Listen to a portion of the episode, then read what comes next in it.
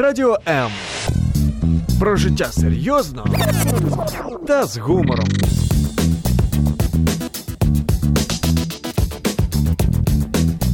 Радіо М.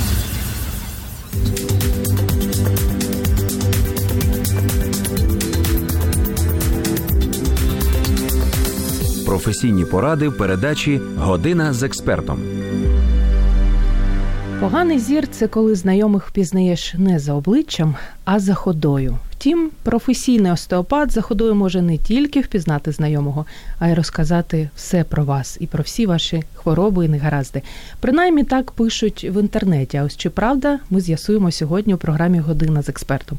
Мене звати Зоя Нікітюк, і я з радістю Представляю нашого сьогоднішнього гостя, якого звати Антон Гриценко. Антоне, вітаю вас. Здравствуйте. Якого є цілий фан-клуб прихильників його таланту, його знань, і недаремно, тому що Антон Гриценко тільки 16 років займається приватною спеціалізованою практикою, 12 років викладає.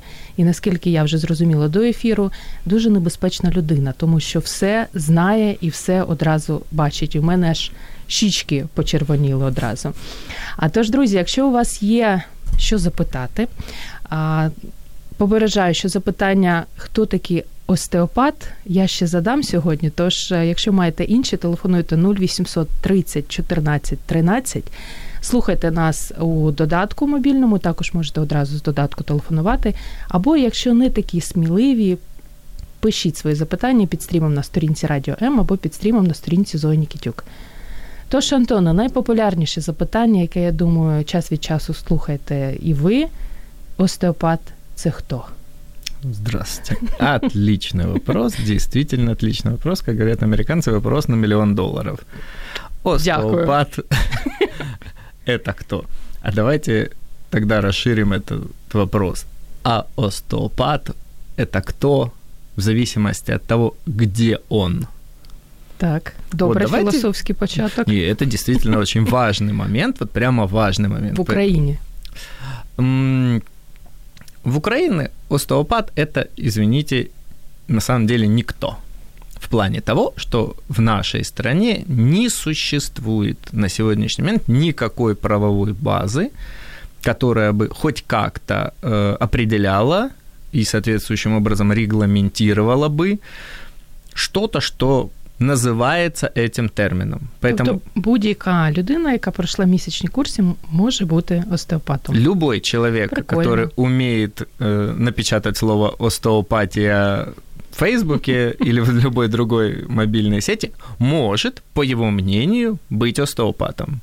Небезпечно. Это, и это действительно, на самом деле, очень и очень большая проблема прям очень сильно большая проблема, и для меня, как для в первую очередь врача-невролога, это составляет, ну, по-настоящему как бы опасность биль. в первую очередь, биль. да, в плане, э, ладно, уже работы с взрослыми людьми, но работа с детьми и то, что получается в результате столь неквалифицированной работы, увы и ах, это действительно очень неприятно. Давайте буквально в двух словах, буквально в двух словах Давайте. постараюсь, чтобы было вот понятнее, о чем мы сейчас говорим. Причем, возможно, что весь и смысл этого эфира, если из моих уст я хоть кому-то Допоможет, донесу да. угу. вот эту часть э, восприятия, может быть, это спасет огромное количество жизней. Остеопатия когда-то зародилась в Америке. Э, ее основатель Эндер Тейлор Стил принципиально был против э, смешения медицины и остеопатии по своим неким моментам. Но самое главное, что э, в самой ее изначальности остеопатии предполагалось, что медицина взаимодействует так называемым проблемным полем, то есть лечит болезнь, а остеопатия взаимодействует с человеком так, чтобы увеличить его ресурс, увеличить его здоровье. То есть не взаимодействовать принципиально с проблемным полем, не лечить. И даже при жизни самого Эндрю Тейлора Стила, когда он открыл свой университет и как бы происходило расширение, и дочерние институты начали пытаться называть себя клиники остеопатической или институты остеопатической медицины, они были высмеяны самим отцом-основателем. И он говорил, что вы пытаетесь смешать воду и масло, пока вы трясете, пока вы прикладываете усилия, кому-то может показаться, что это одно и то же. Но дайте этому успокоиться, и оно расслоится естественным образом. И вот потому что это есть принципиальная разница между лечением как взаимодействием с проблемным полем и оказанням, возможно, услуги. Ну, Или аби ще не как... заплутувати, Антоне, да. я, знаєте, хочу от, так ще з іншого боку зайти. Mm-hmm. Мануальний терапевт, остеопат. Дві різні? Очень. В чому різниця? В чому разница? А, когда-то, и опять же, давайте говорить так, мы являемся, когда мы, мы вот вроде говорим все слово э, мануальная медицина, угу. и нам кажется, что мы все понимаем, о чем мы говорим. Секундочку. Це той мужчина, який вправляє диски. Ну, в народе. Я разумею. Я надеюсь, не совсем все радиослушатели имеют именно эту точку зрения. Давайте тогда проясним этот вопрос. Э, когда-то, когда-то в Советском Союзе приехал чех Карл Левит, который на тот момент э, не был остеопатом. Он учился на то, что называется chiropractic, или то, что сейчас мы можем э, видеть по терминам хиропрактика. Это еще более э, урезанная версия остеопатии, которая вообще относится к сфере оказания услуг. Хотя с некоторых пор, допустим, в той же самой Википедии, которая является очень сомнительным авторитетным, да, но, но все-таки в ней появилось, что сначала он был хиропрактом, этот Карл Левит, а потом стал остеопатом. Ну, не знаю, кто внес эти изменения. Но самое главное, что когда он приехал в Советский Союз, его попросили наши профессора травматологии и неврологии, Попелянский и же с ними, продемонстрировать ему некие варианты мануального воздействия. И одно из самых важных воздействие, которое их поразило, это была как раз работа с позвоночными двигательными сегментами, работа с позвоночником. И то, что демонстрировал Карл Левит, это было, если говорить остеопатическими терминами, то, что называется трастовые техники. Это техники, которые учат только на четвертом году обучения классической остеопатії. Так, але ж ми розуміємо, що наші слухачі не mm-hmm. можуть ну, не дуже розуміти, про що мова. Тож мануальний терапевт і остеопат різні. Сейчас, сейчас, сейчас. Это Люди. очень разное. И когда Карл Левит показал нашим профессорам медицинским, что он умеет, и они это одобрили как метод применения в Советском Союзе, под него нужно было подвести правовую базу. И, соответственно, появился термин мануальная терапия, появились курсы по мануальной терапии, и были разработаны то, что называется методики манипуляций, и иммобилизации. Вот это то, что преподается в классической мануальной терапии. Дальше она расширилась, э, но, опять же, когда мы говорим о мануальной терапии, если это делает доктор, то доктор человека лечит. Он взаимодействует, опять же, с проблемным полем для того, чтобы оно перестало, перестало существовать. Когда мы говорим о остеопатии – это не взаимодействие с проблемным полем, это увеличение ресурса. Это, допустим, реабилитация, это предотвращение болезни, но это никак не лечение. Медична освіта обов'язкова остеопата? Чи ні? Вища медична освіта? Вот с некоторых пор у наших северных соседей, благодаря трудам Дмитрия Евгеньевича Мохова, введена медицинская специальность остеопатия. И сейчас юридически на территории Российской Федерации, если ты пишешь остеопат, это значит, что ты должен быть А.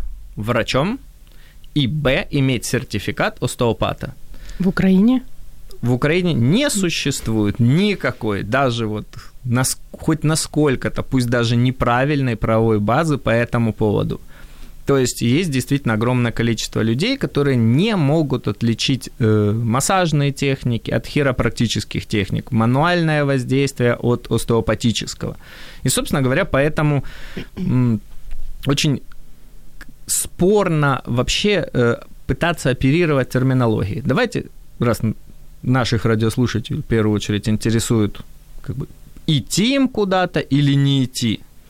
Давайте скажем так в наших нынешних реалиях совершенно не принципиально, как называется специалист, который с вами будет работать. Это правда. Самое главное, что есть люди и специалисты и с высшим медицинским образованием, которые делают то, что они умеют. Вот я бы к такому специалисту не пошел. Угу. Должен быть специалист, который может определить при помощи какой-то системы тестирования, при помощи определенного набора знаний и умений, что нужно этому человеку сейчас, что он будет делать і какой он результат прогнозирует. То есть... Ну, от нині в прямому ефірі ми це і зробимо. Я знаю, що, що ваша робота остеопата оповита легендами. Дуже багато легенд. З того, з чого ми починали ефір, людина йде і вже за тим, як вона йде, як вона сідає, як вона повертає голову, ви вже можете багато чого розказати. Ну, наприклад, якщо людина човгає, про що це може свідчити? Я розумію, можливо, запитання такі дещо примітивні, але ну, потрібна відповідь. Хорошо, я понял. Човгає, тягне ногу і так далі. Понятно. Скажем так, э, есть такое понятие которая называется визуальная диагностика. Угу. Она существует и в остеопатии, и в некоторых других системах. И действительно, наблюдая за биомеханикой любого движения, любой динамики и любой статики, знающий человек, понимающий, какая анатомия и какая функция стоит за этим, может действительно много что сказать. Ну, наприклад, човгаю я. Хорошо. Який діагноз буде? Ну, опять же, так, ста- ставить диагноз визуально это совершенно непрофессионально. Ну, давайте скажем так. Мы рискуем предположить. Так, давайте так. Да, угу. Что э, у вас сидячая работа. Вы достаточно много проводите неподвижно в этой студии. И вас вполне вероятно, что у вас есть потребность и привычка в этот момент или закидывать ногу на ногу для своей стабилизации. Точно. Вот. Или не ставить пятки, а подниматься чуть-чуть на носочки. Так. На самом деле, что в этот момент происходит? Вы создаете себе большее напряжение, но это большее напряжение позволяет вам стабилизироваться. И это ну, делает огромное количество людей разных профессий. Ну, допустим, те же самые фотографы им нужно стабилизировать фотоаппарат, допустим, который не стоит на штативе, они тоже создают лишнее напряжение. Так вот, если вы закидываете особенно ногу на ногу, происходит ситуация, в которой седалищные бугры неравномерно делают нагрузку на ту поверхность, на которой вы сидите. И, соответственно, один опускается ниже, один как бы по отношению к нему оказывается выше, и есть такой сустав, который находится между крестцом и подвздошными костями. Это именно тот сустав, который должен работать во время ходьбы. Вот его перекашивает, и он, у него случается функциональный блок. И вот тогда дальше человек ходит с суставом, в котором есть этот функциональный блок. И он работа его правого и левого крестцово-подвздошного сустава будет совершенно разная. Якщо дитина часто на, навшпиньки ходить, на цыпочках. Да, да, да, да. Угу. А, ну вот, возвращая, продолжая, а ведь на самом крестце ведь стоит весь дальше позвоночный столб. Соответственно, как бы, если у нас в доме кривой фундамент, мы э, естественно и логично предполагаем, что стены будут тоже кривые. Соответственно, придя на прием кому угодно, к врачу-неврологу, врачу-травматологу, остеопату, просто массажисту, мама жалуется на то, что она видит визуальное изменение оси, чего? Позвоночника. И, к сожалению, вы, ах, специалисты и с медицинским, без медицинского образования, умудряются начинать что-то корректировать в самом позвоночнике, вообще не представляя и забывая о том, что есть тазовые кости, крестец, на которых, собственно говоря, і стоїть позвоночник. Тобто, якщо людина човгає або ходить навшпиньки, це вже і такий тривожний дзвоночок. Да. Що хребет, щось не те. Якщо да. переминається з ноги на ногу, їй некомфортно стояти на одній нозі. Так ну, само все. Раз, да, Общая логика примерно остается. То есть просто предполагать, ну, какие-то такие варианты вот диагнозов, а, ну, это неблагодарное дело, потому что на самом деле все очень разные. Ну, вот тот вопрос, который мы обсуждали перед э, эфиром. вы сказали, что достаточно большое количество людей очень сильно интересуется вопросом коленей. Угу.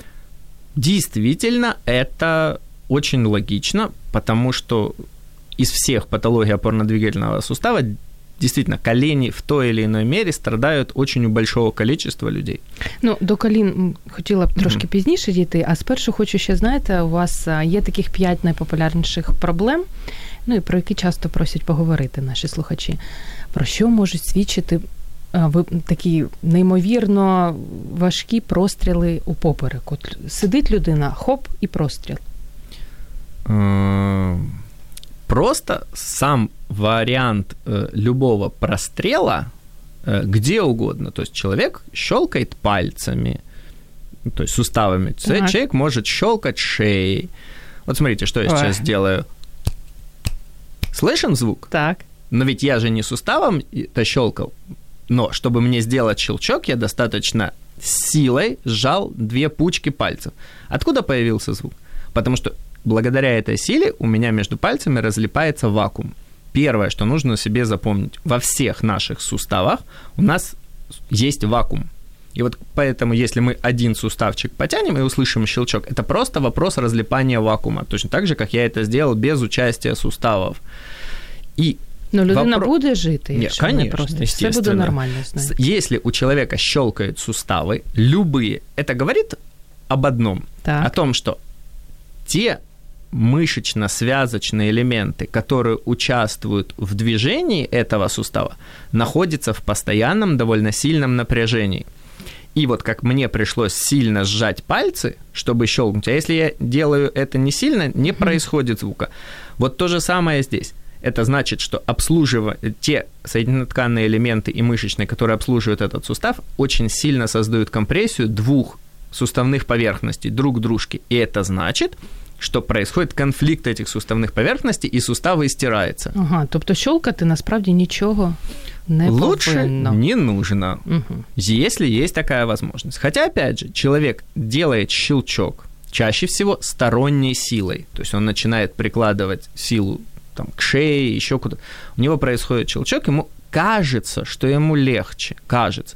Но ведь в этот же момент из-за этой сторонней силы капсула сустава еще больше растягивается – но ведь все-то у нас регулируется в нашем организме нервной системой. А она же сюда посылала количество какое-то импульсов нервных, чтобы держать это напряжение. Мы ее пересилили. Тобто лікуємо нервы. Значит, скорее всего, нервная система пошлет сюда больше напряжения. Поэтому вот эти патологические щелкания, они всегда приводят к усугублению ситуации. И неважно, кто это щелкает, сам человек или он пошел к кому-то, кто себя позиционирует специалист, угу его там пощелкали, да, ему стало легче, но надолго ли и какой ценой?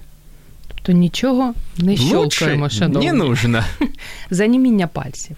Коли раптом ти сидиш, тримаєшся за мишку і відчуваєш, що рука наче не твоя. Ну, смотрите, с какой-то стороны первое, что приходит на ум, если вы уточнили, что вы сидите и вы держитесь за мышку – что все-таки это какие-то варианты того же самого туннельного синдрома, и они связаны непосредственно с э, работой самого предплечья, как у большого количества компьютерщиков. То есть, когда рука постоянно находится в не до конца удобной положении с позиции mm-hmm. физиологии, но удобно по сравнению с тем, как сделаны мышки. Но это такая вершинка айсберга, и бывает на самом деле только у ну, очень профессиональных э, людей, занятых в компьютерной сфере, у геймеров и тому подобных вещей. Но есть другой механизм. Мы же помним, что иннервация руки осуществляется из шейного отдела позвоночника. Угу. И если мы уже с вами определились, что вы все-таки ставите свои ноги на носочки, то так, любой человек в этом положении он не может полноценно дышать диафрагмой. Угу. И он начинает дышать вспомогательными дыхательными мышцами, в частности, лестничными мышцами. А лестничные мышцы приводят к тому, что... Де вони у нас находятся? Они находятся у нас между верхними так. ребрами и шейными, отдел... шейными позвонками. Навіть так мы можем отдыхать. Да, ага. да. Ну, а вспомните человека, который э, бежал, бежал и остановился и запыхался он не может остановить движение сверху, потому что это включилась вспомогательная дыхательная мускулатура. Поэтому человек, который не, ста- не ставит стопу целиком, там есть такой рефлекс, который называется рефлекс свода стопы. Вот если стопа стоит целиком, то значит этот рефлекс срабатывает, и все замечательно. И мы имеем возможность физиологически дышать диафрагмой. Если он не срабатывает, то есть ноги стоят на носочках, или ноги вообще не стоят целиком, это рефлекс. Он уже все, он уже не сработал, и никто не может полноценно, слишком долго дышать диафрагмой. Соответственно, напряжение этих мышц лестничных в шее будет блокировать и кровоток, и венозный отток, и самое главное, иннервацию руки. Поэтому очень часто самое простое – это просто сесть ровно, заметить, как изменится ваше дихання, і так. посмотреть, що буде з цим онімінням. Ну я думаю, що нашим слухачам ми маємо дати декілька секунд для того, щоб вони могли рівно сісти і зробити таку саму діагностику. Перевіряйте, друзі, як ви дихаєте, і для цього у вас є 20 секунд, і ми повернемось до вас зовсім скоро.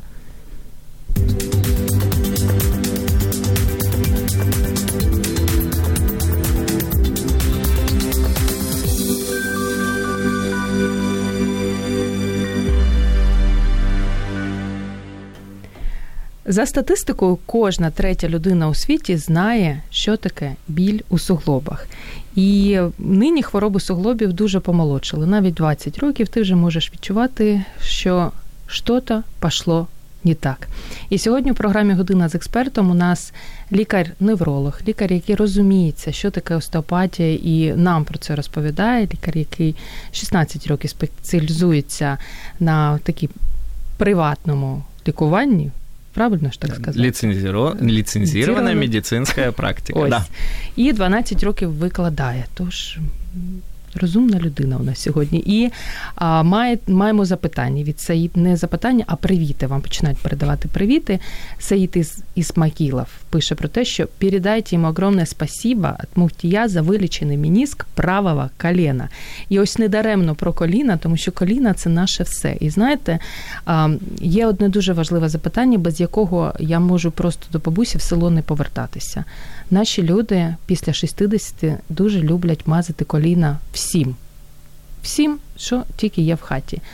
Мазі допомагають від болів чи ні? Ну, судячи з вашого виразу обличчя, я вже зрозуміла. Ну, подождите, еще раз. Давайте э, попробуем разобраться, помогают или не помогают, что мы имеем в виду. И опять, какой арсенал у нас есть. Если представить себе человека, который мучается один в деревне и не может и не знает, как сам себе помочь, а, и мы представим себе, что он вооружен любой мазью, то, наверное, ему будет немножечко легче все-таки с ней. Але якщо все життя мучиться, мастить коліна мазю і не йде до лікаря. Это принципиально неправильная так. позиция. Вот совсем принципиально неправильная позиция. Давайте еще раз. Вот э, в любой мази, которая э, у нас традиционно используется для реабилитации опорно-двигательного аппарата или профилактики, э, все-таки есть три компонента. Всегда они есть, и они всегда ведущие. Это противоотечный компонент, который так или иначе пытаются называть противовоспалительным, но он все-таки по своей природе в первую очередь противоотечный это как бы небольшое устранение боли различными э, препаратами, опять, разной степени воздействия, и это всегда отвлека... аромат. отвлекающий, аромат. отвлекающий эффект, поэтому вы можете услышать, как мази делят на согревающие и так, охлаждающие. Так. То есть вот мы с вами говорили до эфира о сенсорном интеллекте. То есть люди очень четко понимают, что кроме болевых рецепторов, которые есть в том же самом колене или любой части опорно-двигательного аппарата, есть и другие рецепторы. Допустим, те же самые холодовые рецепторы, тепловые рецепторы, то есть терморецепторы. Поэтому если мы их будем раздражать этой мазью, то тогда нервной системе будет чуть-чуть тяжелее переработать эту информацию. И это будет такой отвлекающий эффект. Mm-hmm. Вот он всегда есть во всех мазях. То есть есть отвлекающий эффект, есть устраняющий отек, но не воспаление. Вот. И есть как бы уменьшающий болевой эффект, то есть притупляющий раздражение болевых рецепторов. То, то все ж допомагають трошечки. Они снимают симптомы, но они помогают временно облегчить ситуацию, но это никаким образом не связано с лечением. Они ничего не лечат. Це факт. Дякую, що ви це сказали. Що потрібно робити, чого не потрібно робити у молодості, аби в старості не мучитись хворими колінами? Глобальный вопрос. Ну, можливо, є якісь три поради. Первое. Первое, давайте тогда так. Первая очень важная вещь, которую целесообразно э, сказать максимально широкой аудитории. Я уже сказал Зои относительно положения стоп, когда мы сидим. Э, давайте подкреплю э, то, что я сказал, как бы глобальностью. С незапамятных времен во всех странах и народах каким-то образом все додумались до такого устройства, которое называется ученическая парта. Угу. И она во всех странах плюс-минус устроена одинаково. В чем ее основная особенность? Там есть подставка... не пам'ятаю. Там есть подставка для ног так. в каком-то виде. То есть галочка о том, что стопы должны не просто болтаться как угодно, а быть фиксированы, она есть везде. Угу. Дальше чаще всего сзади под сиденьем сделан какой-то механизм, который не позволяет туда засунуть ноги, то есть, соответственно, не ставить на носочки. И во всех партах есть какой-то элемент полочки, который не позволяет, опять-таки, поставить ступни на носочки, и парты всегда и всем подбираются по росту.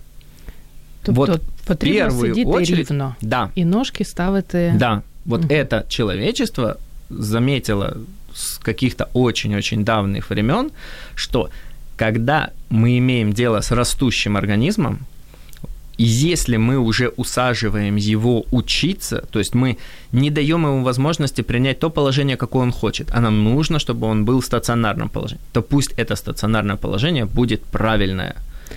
Коли е, мороз мінус 20 і дівчина в таких панчошках 20 ден, це якось буде впливати на її коліна?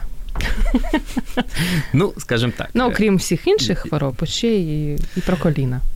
Понятно. Ну, девушка в мороз в ну, тоненьких колготках. Ну, красиво. понятно, конечно, чтобы красиво. Ну, спорно, насколько это красиво, но если, на самом деле, как бы очень важно понять, если повреждения нет, то на самом деле она может э, хоть всю зиму себе устраивать каждый день крещенские купания, что, собственно говоря, многие делают, и ничего плохого с ней не случится. Хоча, а як зрозуміти, є в тебе пошкодження чи ні? Вони болять, вот викручують. Вот один из таких э, стреляют. специфических, да, моментов, это вот если девушка зимой выходит в минус 20 вот в эти вот в тоненьких колготках и начинает чувствовать, что у нее неполноценно работает колено, как то начинает? Вот это один из таких поводов задуматься. Старость уже на порозе. Нет, это вопрос не старости. Смотрите. Ну, э, ликуется, Антон? Конечно, естественно. Добро. Основная проблема э, коленного сустава заключается в очень парадоксальной и простой вещи. Вот о правильности положения стоп мы поговорили. Так, это действительно одно из самых да, первых и важных вещей.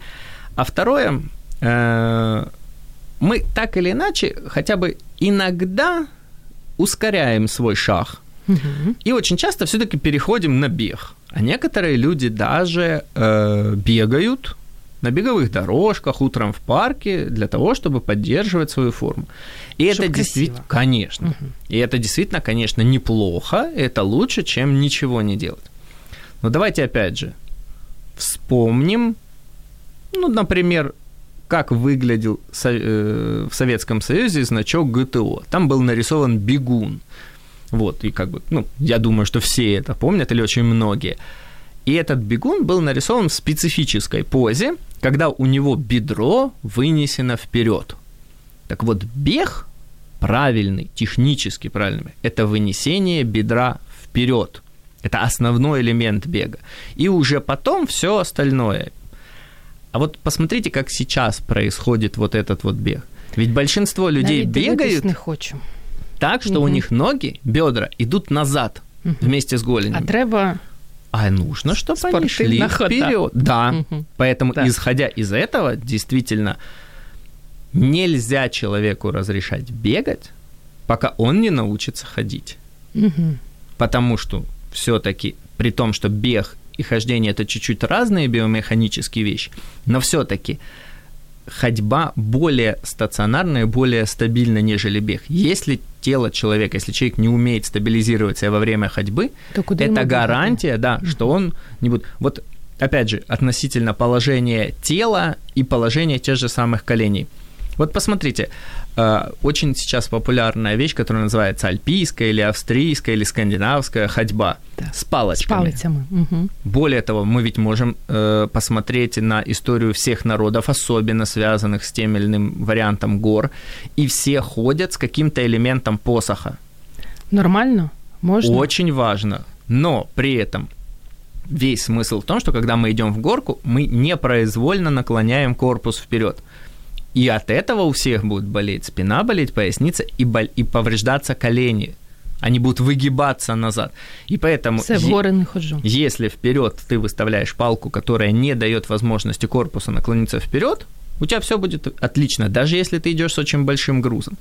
И поэтому, если уже люди собрались Беремо это делать... палки и йдемо на работу. Да, но ну. только с палками правильно подобранной высоты и понимать этот упор. Потому что, к сожалению, не понимая механизм, люди покупают просто продукт, а їм даже ніхто не об'ясняє, зачем. Они точно так же згорблено ходять. Да? Маємо запитання да. гарне від Олі Колик. А работать с ноутбуком на коленях, а ноги на столе можно? И о работе стоя это полезно, если чередовать? Я знаю, що вам сподобалося запитання, так. Ну, давайте. Работать стоя, при том, что человек... Як перукарі, наприклад. Да, да.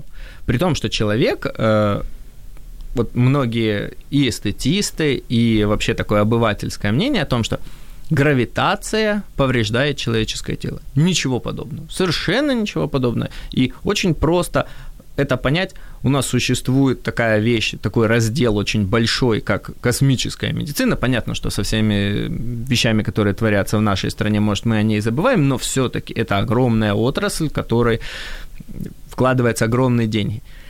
Вот там космонавты находятся вне гравитационного поля.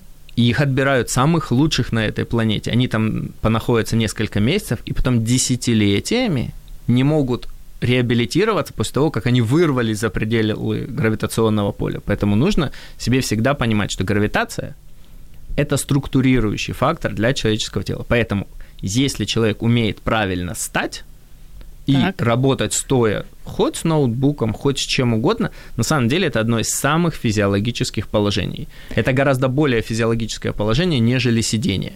А вот закидывать ноги на стол. І тримати і... ноутбук да. на коліна. Как минимум, мы уже проговорили о э, рефлексе свода стопы. Вот в таком положении рефлекс свода стопы не будет э, работать.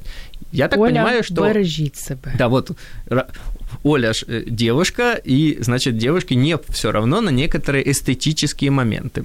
Давайте и на этом остановимся немножечко.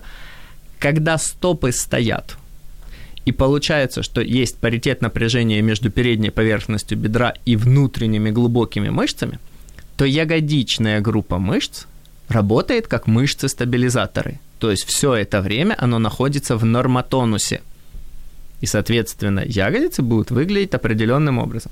Если стопа стоит не целиком, не происходит вот этого Та що ж з паритет... стопою? Ну, бачите, вот. що робиться. Ну. ну, потому что, потому что вот так. Ну, вот, так вот, я же говорю, получится, что сколько потом не качай ягодиц в тренажерном зале, ведь вряд ли все равно э, кто-то сможет уделить столько времени в тренажерном зале, сколько он сидит. Фитоняшки может. Ну, наверное, да, при условии, что они знают правильную биомеханику. Светлана запытывает. Скажите, пожалуйста, а турник помогает при боли в спине? Висеть на турнике? После этого вроде бы легче, но болят руки и ключицы. Эм, ну, давайте так. Э, турник, любая перекладина, любой подвес – это самая простая вещь, которая создает, ну, вот этот вот эффект гравитационной тракции, растяжения. С этих позиций это не помогает как лечение, но это может облегчить состояние. Хотя нужно тоже понимать, что при определенных состояниях, при определенных видах блокировки в позвоночных двигательных сегментов, например. Нет, тут вопрос не в грыже. Может произойти обострение. Тем более здесь немножечко важно, как человек, назовем так это, залазит на этот турник и как он с него слазит. Если мы говорим более детально а о... як на нього можна залізти? Я ну, понимаете, если... Знаю. Да, но если человек э, пытается несколько раз подпрыгнуть для того, чтобы угу. дотянуться до него, или хорошо, он что-то поставил себе и повис на турнике, и после этого, имея боли в пояснице, имея те же самые грыжевые выпячивания или еще что-то, с него спрыгивает, не умея амортизировать опять-таки стопой, то есть как бы жестко приземляясь, ну так может быть лучше бы он на него и не залазил. А потрібно легенько, так? Своє тіло чудово знімати. Если уже туда, да, вы залезли, то как бы нужно аккуратненько снимать. Но опять нужно понимать, что да, это может немножечко облегчить ситуацию, да, это может создать определенную тракцию. Но еще раз, Але порятуватись неможливо. Нет, потому что если есть дополнительное напряжение, если есть дополнительная как бы компрессия в самих капсулах, суставах или в мышцах, это значит, что нервная система почему-то сюда посылает дополнительные сигналы. Как бы мы ни сделали эту тракцию, нужно разобраться, почему. И если оно не перестанет, то есть нервная система этого делать, то ничего и не изменится. Одним словом, всі українці мають лікувати нерви. Ну, Вы когда слово. мы говорим слово нервы и нервная система не совсем одно и то же, но в принципе, да, то есть... Не э, завадить. Самое главное – это, э, то есть, возможность, чтобы нервная система регулировала наш опорно-двигательный аппарат максимально э, рационально – без включения дополнительных вещей. И вот когда человек говорит, что у меня что-то устало, у меня что-то болит, я хочу расслабиться, я хочу там полежать в ванной расслабиться, я хочу повисеть расслабиться, я хочу... Что он говорит нам? Он нам говорит, что я чувствую, что что-то у меня включено лишнее. Я бы хотел, чтобы или я что-то сделал, или кто-то что-то сделал, чтобы это лишнее выключилось. Собственно говоря, мы благодаря нашим проприоцепторам, благодаря тому, что мы чувствуем, мы знаем, что мы хотим. Но другое дело, что как, бы, как этого достичь, вот здесь нужно действительно чуть разбираться в биомеханике. Так, зрозуміло. Угу. Олена нам до ефіру надіслала запитання. Какова причина возникновения косточки на большом пальце ноги? Как остеопатия может помочь при этой проблеме? И есть ли способы самопомощи? Вопрос деформации стопы это действительно достаточно э, важный и непростой, назовем так, Назад это вопрос. Назад якось можна повернути? Скажем так, и когда эта проблема не стала э, необратимой, и когда она только начинает формироваться, так.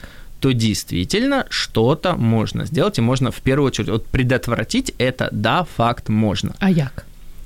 Вот смотрите, давайте опять же поговорим о очень простой вещи. Мы должны понять. Мы же сказали, что все в нашем организме зависит от нервной системы. Итак, так. вот у нас есть стопа, которая нас должна удовлетворять, когда мы стоим и хотя бы ходим. То есть она там делится на фасциальную, мягкую, на костную, жесткую. Но самое главное, самое простое, что мы должны понять. У нас всегда должна быть нагрузка на пяточной кости – и пяточная кость достаточно сильно висит вниз, и дальше от нее формируется свод стопы. Дальше у нас есть наружная часть стопы, это там, где у нас мизинец и средний палец. И вот там эти косточки, они имеют определенную жесткость, которая придает опять чему? Своду стопы. Вот свод стопы приподнят, а эти вещь как бы имеет упор. И у нас есть большой палец, весь большой палец с его подушечкой, с той косточкой, которая идет и крепится. Вот мы получаем треугольник, как элементарную стабильную систему. Вот если этот треугольник сохраняется таким, каким он сохраняется, никакой деформации стопы не будет. А що його порушує? Підбори, можливо, високі. Вопрос... Смажена да, їжа. Нет, вопрос действительно иногда бывает в каблуках, но не из-за высоты каблука, а из-за неудобства колодки. Что происходит, когда стопа деформируется? Это значит, что пятка не несет нагрузку. Человек делает так... Все на. Да. Угу. То есть, как бы пятка почему-то приподнята. То есть, если женщина, если мы говорим о каблуках, стала на те каблуки, которые она купила, и она замечает, что ее корпус начал падать вперед, так. то это неудобная колодка. Если она стала, и она понимает, что она может перенести значительную часть Хотя нагрузки на, да, угу. на пятку, это хорошая обувь. Мы только что проговорили, если человек все время сидит с чуть-чуть приподнятыми пяточками, то есть опять же происходит постоянная нагрузка туда. И в этот момент организму нужно опять создать треугольник. Значит, чем будет больше расстояние между мизинцем и началом большого пальца, тем этот треугольник будет устойчивее. И там начинает нарастать эта косточка. Более того, оно же не просто нарастает косточка, ведь в большинстве это случаев начинает большой палец загибаться вовнутрь. І ми видим этот треугольник, который формирует наше тіло. А якщо вона вже з'явилась, ну вже така масивна, нічого не допоможе там намастити її маськами, Нет, просто... поставити ще таку резинову штучку між пальцями. Ничего не допомагает. Если мы говорим еще раз о облегчении ситуации, вот просто устранении на какое-то время каких-то симптомов, здесь действительно могут помочь и какие-то мази, и действительно какие-то прокладочки, еще чего-то. Если мы говорим о лечении, давайте мы сначала э, устраним все причины, которые продолжают усугублять эту ситуацию, а уже потом Действительно, в определенных условиях можно добиться того, что этот процесс останавливается и как минимум больше не увеличивается. И вот тогда, тогда здесь смысл, возможно, даже если это уже очень пожилой человек, и даже если это очень сильно деформированные стопы, вот только на этом этапе, когда мы остановили процесс, обратиться к специализированному клинику, там, где работают грамотные подологи, и действительно сделать некие более радикальные вмешательства, но четко быть уверенным, что нет никаких механизмов, которые возвращают эту патологическую ситуацию. Самое худшее, вот, и когда, к сожалению, львиная доля э, ну, негативных отзывов и от, по поводу ортопедов, травматологов, и по поводу тех же самых нейрохирургов, и по поводу операций, которые связаны с межпозвоночными грыжами, и повреждения межпозвоночных дисков. Да, что угу. берутся оперировать, не устранив причины, которые к этому привели. Вот если так прооперироваться, то действительно реабилитация будет проходить из рук вон плохо, или на самом деле ситуация только усугубится. Антоне, у нас залишається 7 хвилин. Да. Тут дуже мало. Ми маємо ще запитання від Людмили Черкової. Мені подобається скандинавська ходьба бодрит, но потом болят суставы кисти рук, хотя палки удобные. Что-то с этим можно сделать? Я ще так нагадаю, що ми трошечки десь хвилин 20 mm-hmm. тому трохи говорили про скандинавську да. ходу, тож Людмила може переслухати, але якщо є вам що додати, можете додати. Нужно в данной ситуации Людмиле, как и каждому, еще раз, вот когда она пишет, что эти палки удобные, какие критерии Людмила ставит относительно удобства этих палок. То есть, еще раз, весь смысл в том, что палка должна стать продолжением определенно поставленной ровной руки и создавать упор. Если оно это делает, то никаких дополнительных нагрузок здесь не будет и будет все очень хорошо. Давайте вот приведу конкретику своего примера. Ну вот мне иногда нравится поездить на хорошем велосипеде посадка моего тела на хорошем шоссейном велосипеде требует того, чтобы у меня лицо смотрело вниз. Но я не могу в этой стране найти достаточно качественные дороги, угу. чтобы я мог отвлечься от самой дороги и быть уверен в качестве дальше идущего угу. дорожного покрытия. Соответственно, я вынужден смотреть немножечко вперед и объезжать ямы. Соответственно, поездив так, я тоже получаю гипертонус, и усталость своего шейного отдела. Ну, вроде как, и велосипед у меня хороший, и я все знаю, угу. но обстоятельства складываются так. Соответственно, нужно просто разобраться именно в биомеханике того, что происходит у нее. Вполне возможно, что достаточно где-то как-то подкорректировать или сделать эти палки на 5-7 сантиметров выше, и все будет прекрасно. Угу. А Дмитро Кузьменко запитує з приводу бігу, але про біг ми також говорили. Так. А ось є запитання від Олександри Симулик. С приводу шума в голове. Много людей жалуются на шум в голове. Шум Чем в может голове, помочь? Данной, смотрите, в данной ситуации э, я, как врач, в первую очередь невролог, могу сейчас еще час поговорить о вариантах, Але є одна хвилина. Да, которые вызывают шум в голове. Но в принципе очень часто, поскольку в остеопатии есть техники работы с височными костями, там, где находится у нас и звуковой э, анализатор, и там еще проходит такое анатомическое образование, которое называется намет мозжечка, то есть действительно устраняя эту вещь, мы действительно очень часто можем ну, что значит снять шум в голове? То есть мы можем изменить вот вопрос натяжения внутри черепа. Но опять же, невролог внутри меня говорит сейчас, что подожди, шум в голове может быть определенным как бы критерием довольно серьезных заболеваний. И ставить любой вопрос таким образом, что давайте мы устраним шум в голове, боль или еще что-то, неправильно, жизненно неправильно. Нужно разобраться, почему. Чего а шумить? потом уже решать, мы можем это устранять и, соответственно, какими способами или нет. І на завершення, я вже думаю, Олена Телпіч запитує, як правильно лечить плоскостопию у ребенка? Э, в первую очередь, если мы говорим о ребенке, нужно ему свод стопы сформировать.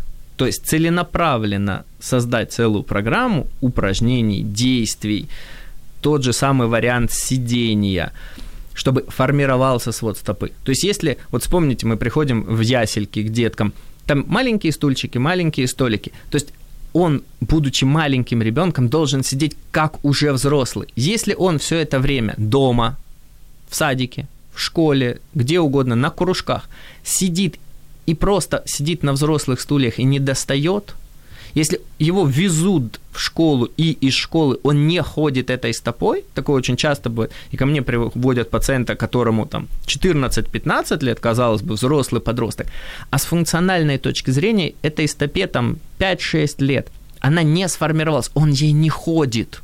Тобто діти мають ходити в дитячий садок прежде, самостійно. Прежде чем э, ставить вопрос о лечении плоскостопия, нужно создать все условия, чтобы свод стопы сформировался. И уже если выявляется, что он почему-то не формируется, вот тогда ставить вопрос о устранении этих причин. І на завершення три поради від вас, які дозволять не звертатися до остеопата протягом життя. Тому ну, що не буде такої. Да, в первую потреби. очередь, еще раз, прежде чем обратиться к любому специалисту, вы должны решить для себя, делает ли, собирается ли он делать с вами то, что он умеет, или то, что нужно вам. Это основной критерий, какая бы надпись не была у него на двери. Это первое, наверное, самое основное совет, прежде чем отдать себя в чьи-то руки. Второй вариант мы уже проговорили. Нужно уметь спозиционировать свое тело в гравитационном поле так, чтобы гравитация работала на нас и становилась структурирующим фактором. Соответственно, в первую очередь это статические положения в виде сидения и стояния. Если человек это может себе позволить, и он знает, как это, тогда он может себе позволить почти любую динамику, то, соответственно, бег и все остальные тренировки. Вот если он это сделает для себя, ничья помощь, ни остеопата, никого угодно, ни моя как врача, ни невролога ему не поможет. Если он этого не умеет и не знает, тот специалист, к которому он обращается, хотелось бы, чтобы он мог ему донести все это и кроме какого-то мануального воздействия дать упражнения, чтобы человек становился более самостоятельным, чтобы он делал упражнения и смог сам заниматься своим лечением и профилактикой. А если получается, что доктор или остеопат, или врач-невролог, или кто угодно только устраняет симптомы, а потом они возвращаются, это не лечение. Все життя будеш. Да. І третя ще порада. Ще третя, дві назвали.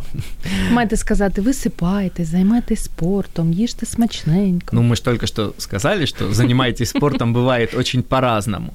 Давайте третий совет будет примерно такой. Э, в медицине существует такая вещь, которая называется санавиация. Это когда э, опытный специалист из большой клиники приезжает вот на периферии, вот там, где мама, в деревню, да, там у них есть какой-то ФАП там или еще что-то, маленькая амбулатория, он консультирует там.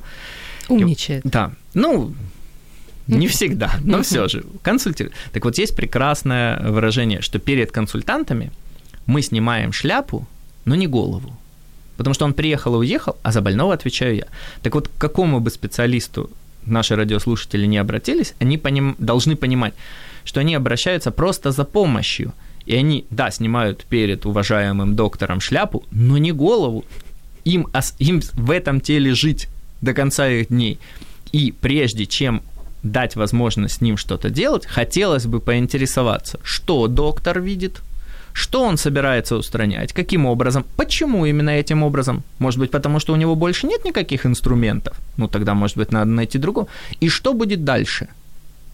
Сможет ли пациент самостоятельно закреплять этот эффект, который достиг доктор, и усиливать его? Или он станет зависимым?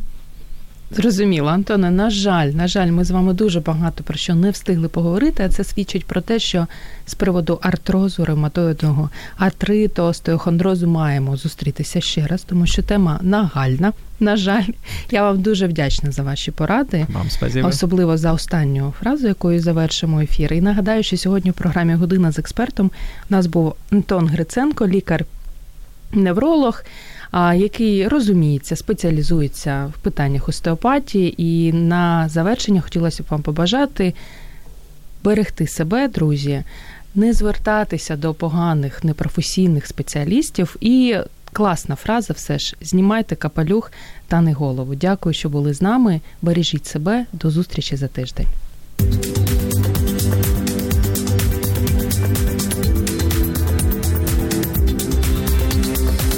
Професійні поради в передачі Година з експертом. Радіо М. Можливість. Радіо М. Мрія.